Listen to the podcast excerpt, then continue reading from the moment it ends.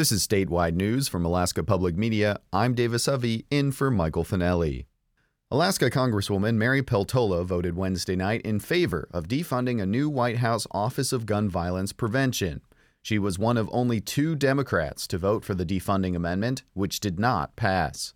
Peltola's office declined to comment on her vote. The sponsor of the measure, Montana Republican Matt Rosendale, argued that President Biden has attacked the Second Amendment rights of gun owners.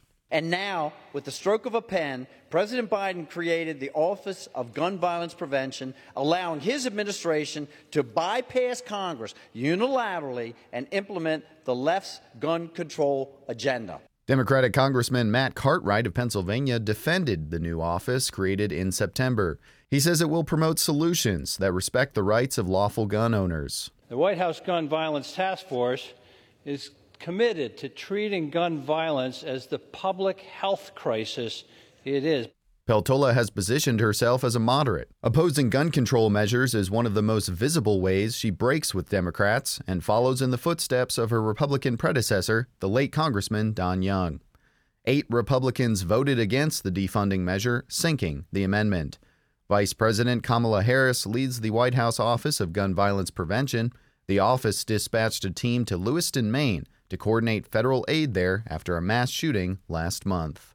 In other news, on November 7th, Bethel's Cultural Center filled up with people looking to get out of the cold, eat a hot meal, and connect with community services that are evolving to address the city's chronic homelessness. Now in its sixth year, Project Homeless Connect continues to live up to its name. KYUK's Evan Erickson has more. The goal of Project Homeless Connect events is to not only raise awareness of the array of community services that are available, but to also gather the baseline survey data essential for keeping many of these services funded. We compile this very comprehensive list of what homelessness looks like in Bethel and how it exists, and it allows us to then give those numbers to funders and say, hey, we need X, Y, and Z. That's Jayla Milford, Executive Director of Bethel Winter House, the only homeless shelter in town. She said the Winter House had already served around 200 people since opening at the beginning of October.